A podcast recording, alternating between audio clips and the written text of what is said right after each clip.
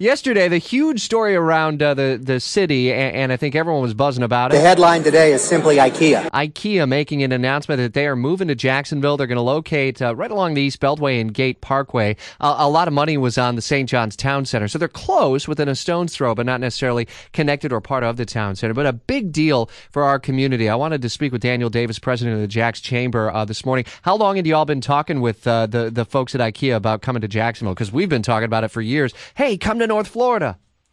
Yeah, it, it really was a great day yesterday, and uh, we've been talking to him for a couple months now, looking at the right piece of uh, property, and uh, it's just a really exciting day for Jacksonville. I never realized how big a deal this was, and so um, obviously yesterday, between all the social media and and the buzz around town, we uh, figured out pretty quick that this is a this is a very very big deal. You know, the location's an interesting uh, story because it's within a stone's throw of the town center, but it's not going to be there congesting uh, an already in some ways congested area. Uh, what kind of other discussions in terms of other locations were had? We had people weighing in, like maybe Regency. It could be a destination draw to help rebuild that side of town.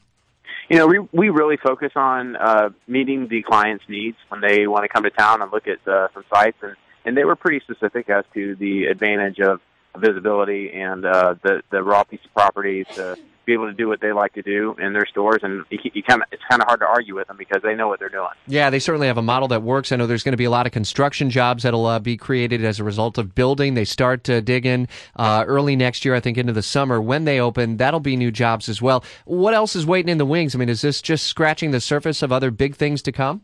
Rich, we we've been work. You you know we've been working uh, pretty diligently on our international connections with uh, the Jaguar game in London and in other uh, areas, and and so we ha- we do feel very confident that we're going to see more in the future. Uh, Jacksonville is becoming a global destination for business.